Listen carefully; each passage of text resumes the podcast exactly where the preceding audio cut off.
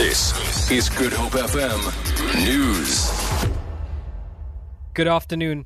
The ANC in the Western Cape has accused the DA led provincial government of underspending by over 200 million rand and in the current financial year. ANC members marched in the Cape Town CBD yesterday calling for improved services in poor communities. They handed over a memorandum of grievances to city authorities calling for street lighting in townships, housing and more health centres. Provincial ANC Chief Whip Pierre Uys says the DA is withholding money meant for services for its local government election campaign next year. We are very concerned. It's very clearly uh, politically being driven. And they keep the money back, no service delivery, and you will see them next year coming up as the DA so-called going to the community and so-called delivering services to them. A group of university students, their parents, and workers have gathered in Langa ahead of an address by former COSATU Secretary General Zwelinzima Vavi. He will speak about how the recent wave of student unrest countrywide feeds into general sentiments about the pace of service delivery and transformation. Organized under the banner of the United Front, the gathering seeks to map ways that students, workers, and residents can work together in dealing with social problems. The gathering will also discuss issues of how housing shortages in poor communities.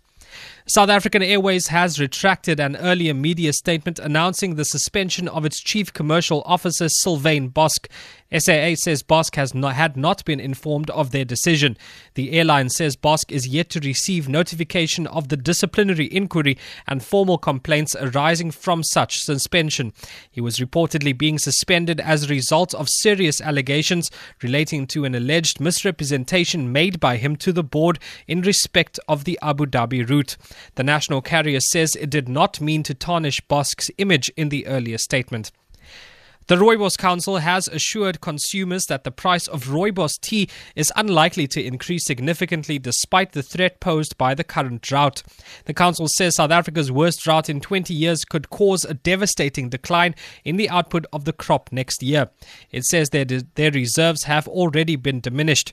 Council chairperson, council spokesperson Ernest du Toit says exports will decrease due to supply constraints that will drive up the price of rooibos. But he says there is no need for consumers to start to start stockpiling rooibos since the change in price is likely to be gradual. And lastly, government has conveyed a message of condolences to Mali and the families of the victims of yesterday's terrorist attack at a luxury hotel in the capital of Bamako. 27 people lost their lives at the Radisson Blu Hotel. International Relations spokesperson Clayson Monyela.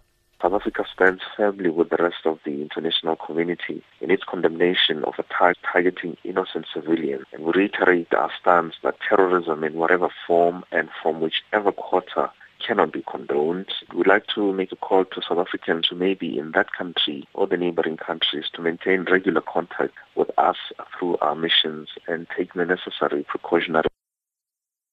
For Good FM News, I'm Magic Shay Peterson.